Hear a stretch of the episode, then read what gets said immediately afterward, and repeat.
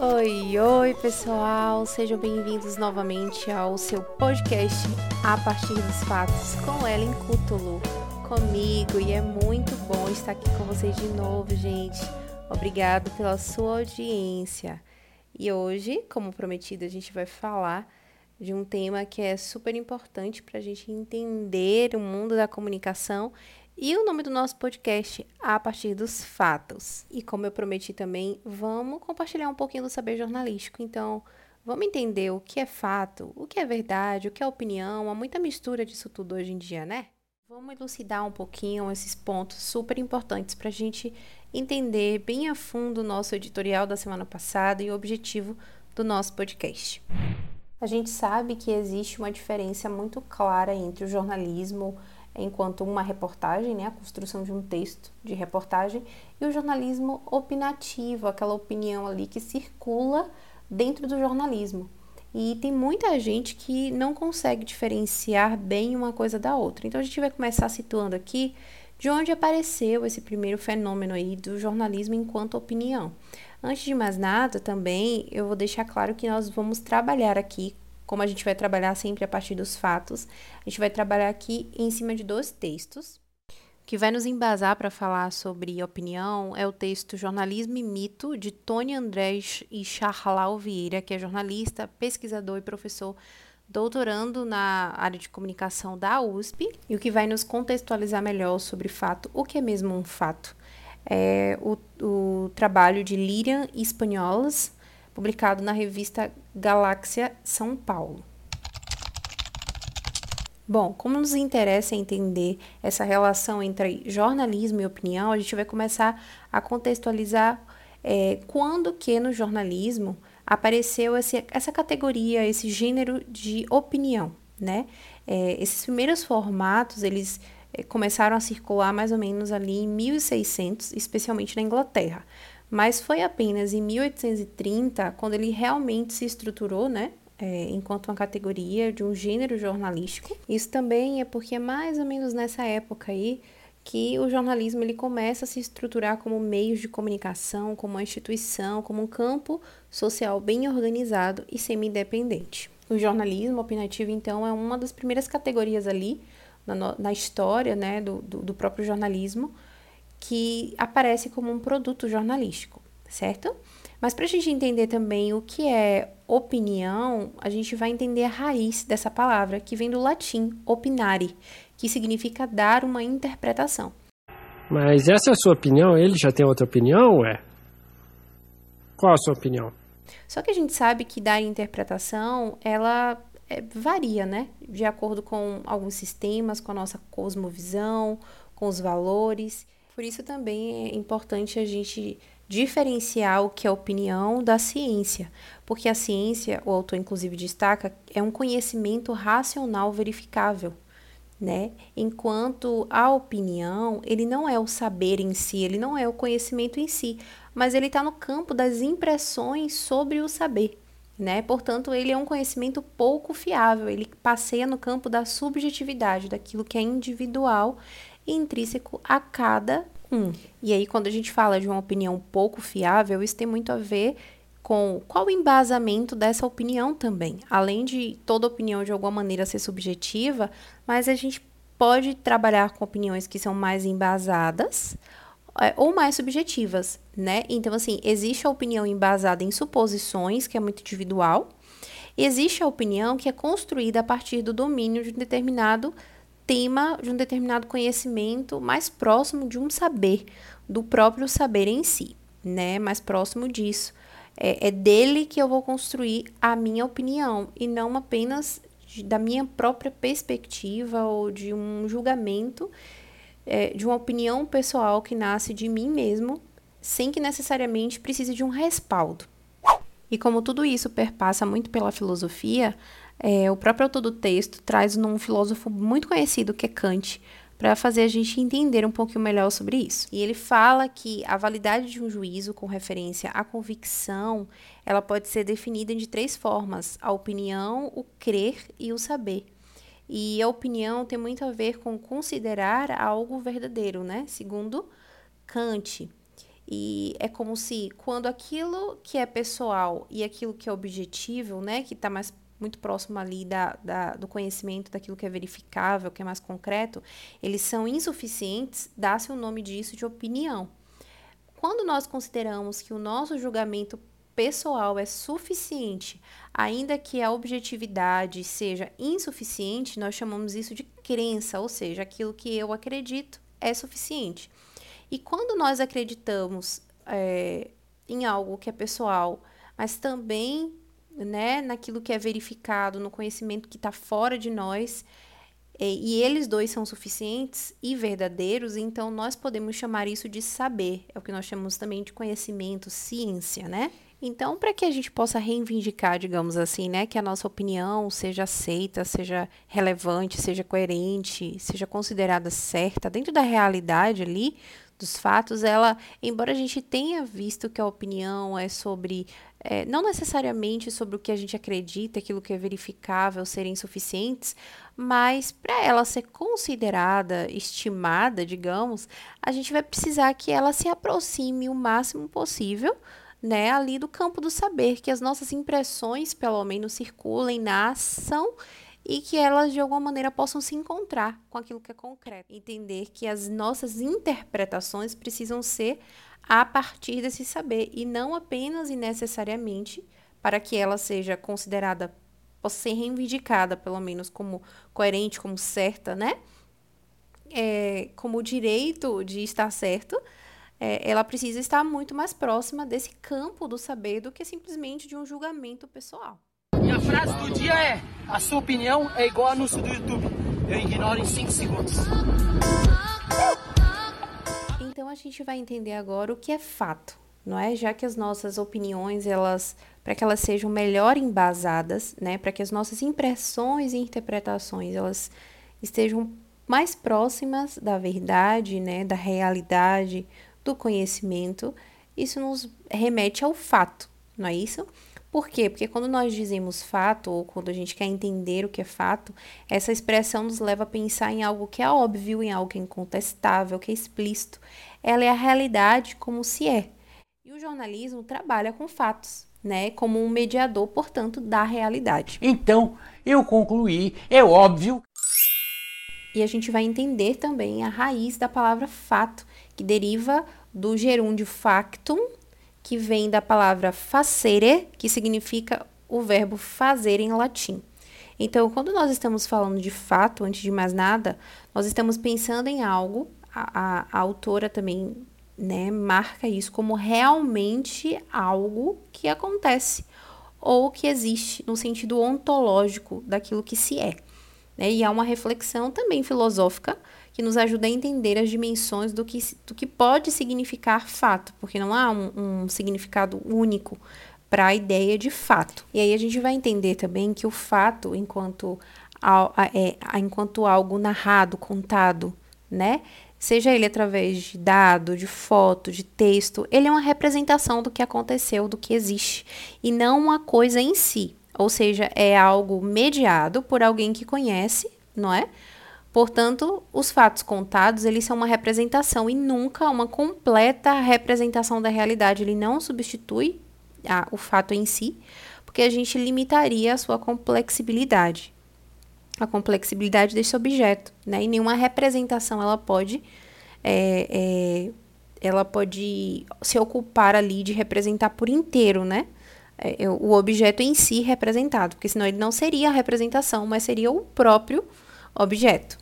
Sendo assim, todo fato, enquanto ideia de representação, é apenas uma perspectiva ou uma faceta do fato em si, né? Sempre partindo do pressuposto, claro, de que é algo verdadeiro, real e que é algo que pode ser confiável. A gente volta lá à ideia, né? É, é, da ideia da, do fiável, né? Daquilo que pode ser conhecido e também confiado. No sentido epistemológico do conhecimento, o fato seria a recepção desse conteúdo, né? De algo que é exterior a nós, que foi por nós recebido, recepcionado e que pode ser verdadeiro ou que pode ser confiado no sentido de ser considerado verdadeiro. O problema dessa perspectiva é que, então, um fato também pode ser considerado algo falso, não é? é, pode ser considerado mentiroso. É, se esses dados e essas representações, o que se diz sobre eles, não puderem ser processados de maneira lógica, temporais, por nós que estamos aqui recebendo. Terra é plana, por isso se chama planeta. Se fosse redonda, se chamava redondeta. Mas quando a gente fala de jornalismo e fato, a gente entende ali um jornalismo que sempre reivindicou né, uma notícia, uma posição a partir dos fatos. É, e da onde que nasce essa associação? De onde que nasceu essa associação de jornalismo com fato? Contra fatos não há argumentos. É justamente dessa ideia aristotélica de que contra fatos não há argumentos, né?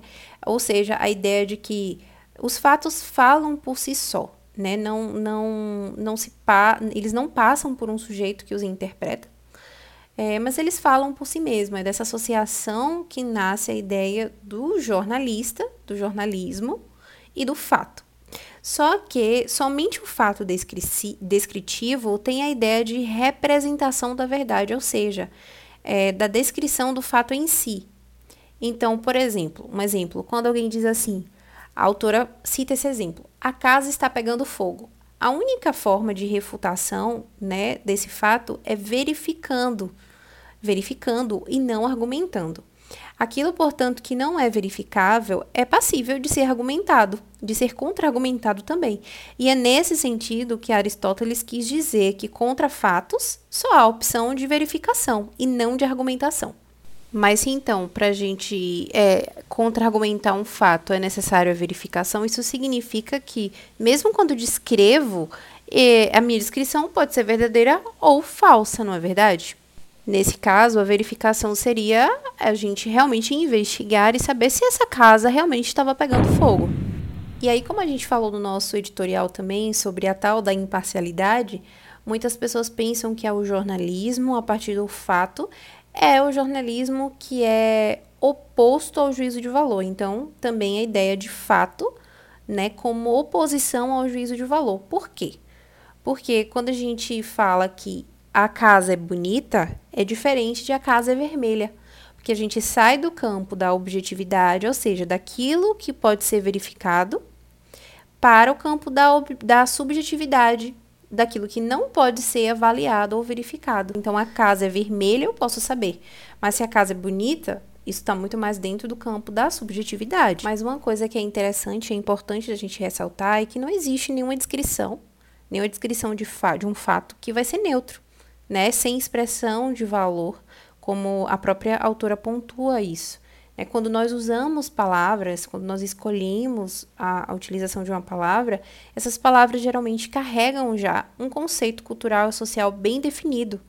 E nós não estamos deixando de inferir um certo valor, né, quando isso acontece, no própria escolha, no próprio uso da palavra. Então, por exemplo, quando a gente fala morador de rua, né? Ao invés de pessoas em situação de rua, ou quando a gente diz mendigo, ao invés de alguém que pede algo.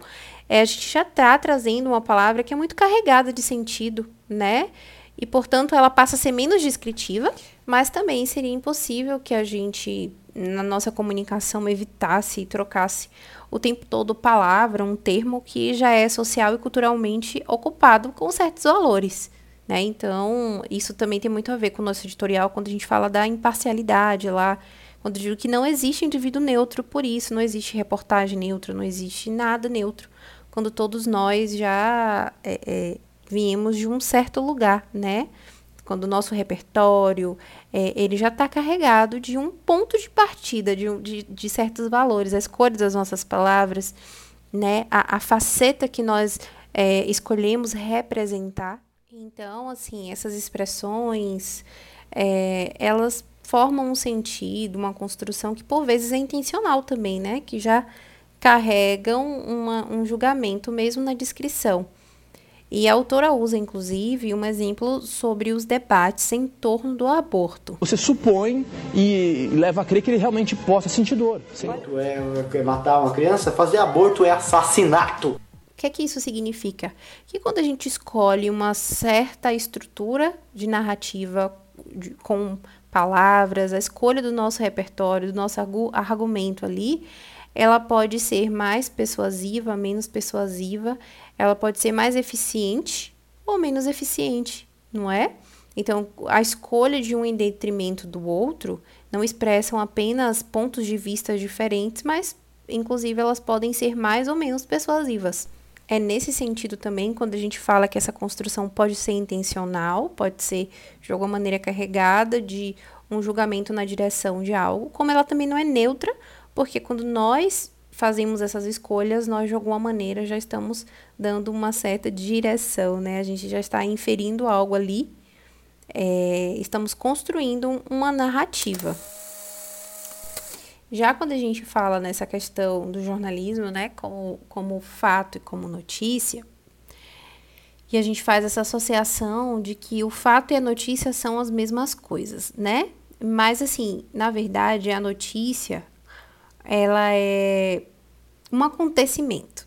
Nem todo fato é um acontecimento, mas o fato é sempre algo que, exi que existe é, externo a nós, algo que existe no mundo. Já o acontecimento tem a ver com algo que acontece em um tempo e um espaço específico, né? Algo que atravessa, que rompe ali o espaço-tempo. E não necessariamente algo que faz parte do mundo como uma coisa em si, como é o fato. E os fatos no jornalismo, eles são acontecimentos geralmente imprevisíveis, né, que se torna a pauta na redação. O fato jornalístico é tanto matéria-prima como o próprio produto do jornalismo. E no contexto epistemológico, a notícia, né, aspas aí que a autora usa, a notícia do ponto de vista da teoria do, do conhecimento é o resultado do processamento de informações advindas da realidade social de acordo com regras jornalísticas. Fecha aspas. Mas nem toda cobertura jornalística vem do imprevisível, né? Então, assim, algumas notícias, elas não são acontecimentos, o jornalismo também fala daquilo que não rompeu com a continuidade. Mas quando a gente fala de, de, de notícia, né, como acontecimento, é, é, que a gente entende que o jornalismo ele não trabalha apenas a partir dos fatos enquanto dados crus, mas também sobre o que se propõe a partir deles, ou seja, entra um pouco aí no campo até da interpretação, né? É, até porque toda notícia ela cobre uma faceta dos, fa dos fatos, né? É, lembra do que a gente conversou antes, porque toda representação não contempla a complexibilidade do objeto que é representado, ou seja, do próprio acontecimento em si. Mas a gente tem um dado aqui que é super interessante, que a autora traz um texto é, falando de uma pesquisa que foi feita sobre o tipo de reportagem que o jornalismo aqui do Brasil produz. E a média que foi constatada é que de 67% das reportagens brasileiras, elas, elas eram descritivas sim, né? Ou seja, elas têm menos esse caráter aí de inferir um juízo de valor, de dar uma ordem, uma sugestão. Ou seja, elas, elas tendem a narrar mais os acontecimentos. Isso quer dizer que a maioria das matérias trazem aquela fórmula, né? Do a casa tá pegando fogo e não a casa é bonita. Isso também significa que, gente, a gente, né, vai se deparar sim com textos, com alguns textos que eles vão inferir algum tipo de, va de valor ou alguma descrição, prescrição. Entretanto, a gente também precisa pensar que o jornalismo, ele não trabalha puramente descrevendo os fatos, né? Nem os fatos crus. Mas é, o fato de nem sempre ele trabalhar descrevendo também não significa que quando o jornalista escreve algo, ele está inventando, né? Aquilo que ele está escrevendo ali, inventando um acontecimento, um fato, fazendo até uma interpretação alheia e avulsa da realidade. Poderia manipular o que se acredita ser a verdade através do quê? Da fala, da linguagem. Aí a gente vai para aquele âmbito também da verdade, né? Onde o jornalismo evoca muito a verdade e o próprio público também, né? É, é, questiona e evoca esse lugar que o jornalismo precisa ter da verdade. E como saber, né? E como acreditar que essas coisas são verdades. Que é a verdade. O que é a verdade? Filosoficamente, a verdade é algo inalcançável, né? Então, importa-nos considerar que se os pontos de partida dos jornalistas, elas surgem como hipóteses, elas pelo menos surgem como hipóteses que podem ser consideradas verdadeiras e que elas podem ser consideradas por conta de uma apuração, né? A apuração faz parte aí desse propósito de ter um rigor na, na investigação e nas suas suspeitas para que possa apresentar um produto, uma notícia final que possa ser fiável, né? Que esteja mais próximo ali da realidade. Então, o grande desafio nesse caminho é com o público também, porque ele precisa considerar, como a gente falou lá na frente da parte de Kant, lembra? A gente precisa considerar que essas hipóteses e essas investigações elas são fiáveis, né? Elas são confiáveis. Enquanto o jornalista ele apura e investiga na busca pela verdade, no sentido de estar o mais próximo possível da realidade, é necessário também que o público confie nisso e que é, o jornalista ele está em busca disso. E é, é isso que nós chamamos de credibilidade. Então, a credibilidade é algo que é o público, que é o leitor, que dá a notícia ao jornalista, ao, ao jornal, ao jornalismo. E aí, fechando, né, todo, todo esse percurso aí teórico que nos embasou até aqui, a gente fica a pensar, então, em uma, em uma questão que é muito importante, que é a gente verificar, né, se as, as informações que a gente tem recebido, elas de fato estão próximas dessa, ao menos dessa faceta da realidade. É, a autora também fala de algo no texto de que uma estratégia que é dada né, para legitimar aí esses produtos do jornalismo é ouvir os dois lados. Né? Muitas vezes a gente entende que a imparcialidade está nisso, está em mostrar os dois pontos. Só que o problema disso é que é, quando uma fonte fala algo, a declaração dela não, né, uma entrevista, ela não necessariamente é verdadeira nos, no, no, nas suas informações, nos fatos simplesmente porque ela foi dada, né? É, pelo menos ela precisa ser dada por alguém realmente capacitado que tem autoridade para tal. Mas assim, é, muitas vezes é importante a gente verificar se as informações ditas pelos entrevistados elas são realmente confiáveis no sentido de ele, elas estarem próximas da faceta da realidade, né? Que ela se aproxime de fato da realidade. A gente sabe que tem muita gente que tem, por exemplo, diploma, que ocupa um cargo, mas ela não tem compromisso com os fatos, ela fala muitas vezes a partir do seu interesse, seus interesses particulares. E um exemplo disso foi a guerra de informação aí sobre os medicamentos, né, usados para pela, para a Covid-19. Que refutou uma análise, um estudo da Conitec, a comissão que é responsável por incorporar medicamentos e tratamentos ao Sistema Único de Saúde. E a Conitec, depois de um estudo bastante rigoroso, disse o seguinte: cloroquina não tem eficácia comprovada contra a Covid, mas a secretaria decidiu então rejeitar essa análise e justamente no caminho contrário, não só a Conitec, a OMS e vários estudos científicos, dizendo que a cloroquina teria teria segurança e a vacina não. Depois de toda a repercussão bastante negativa, o Ministério foi obrigado a dar um passo, a recuar, pra, a recuar e reeditou. Essa... Eles realmente são eficazes? Não são? Quem pode dizer que sim ou não? Um médico, um pesquisador, no sentido puramente de ele ter um diploma, de ele estar no, né, num, lugar social ali de médico, de pesquisador? Né? É, ele pode atestar a veracidade do que ele diz simplesmente por ele mesmo, ou há instâncias e objetos é, metodológicos que estão acima da, acima da sua credencial, da sua vivência particular profissional, que de alguma maneira pode restringir, questionar e até determinar que o conteúdo da sua entrevista, da sua fala, da sua opinião seja falso, né? Ou que pode atestar que seja verdadeiro. E isso é, é, como isso é medido, como isso é verificado, a partir de que ponto? A partir de um ponto pessoal da sua fala ou do ponto de partida daquilo que é mais verificado, daquilo que é testado, daquilo que está mais próximo da realidade. Esses são os perigos, né, de nos informarmos por fontes é, oficiosas, por fontes não oficiais, é, é, geralmente, ainda que as, as fontes oficiais elas também possam manipular alguma informação ou até falar pelos seus próprios interesses, né? É muito comum a gente ver isso, por exemplo, com políticos, né? E nesse caso, é, no caso da Covid-19, do kit de remédios, por exemplo, de medicamentos, o que um médico, né, pode dizer é, pode ser até considerado como uma hipótese, mas é, somente uma revista de, por exemplo, de pesquisa de alta confiabilidade, ela poderia atestar se, é, se a opinião, aquilo, né, que o médico está dizendo ali, aquelas informações, elas são de fato verdadeiras, né?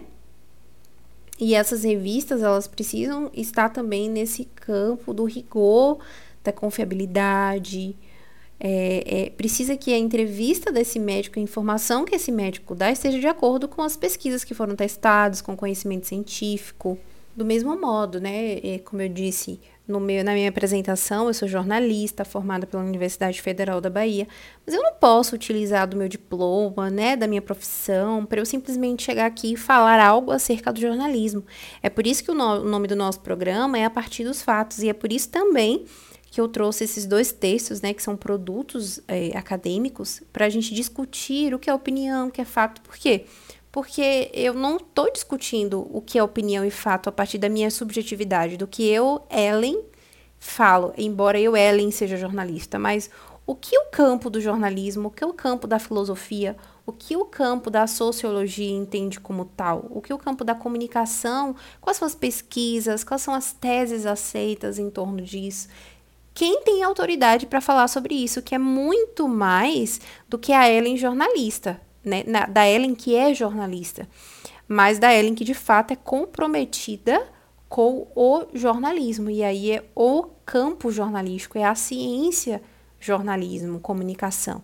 Então isso implica que as minhas opiniões e que principalmente aquilo que eu passo como conhecimento, de fato, ele esteja embasado naquilo que é verificado, naquilo que de fato pode ser confiado. Então a gente sempre vai buscar trabalhar dessa maneira aqui, certo? Porque o nosso intuito é construir notícias, opiniões, debates, reflexões que sejam mais próximos possíveis da realidade, ainda que sim, que haja um toque de opinião, mas que pelo menos as nossas opiniões possam girar em torno ali de algo que está mais próximo da realidade e não do nosso devaneio, né, dos nossos desejos e vontades e opiniões próprias.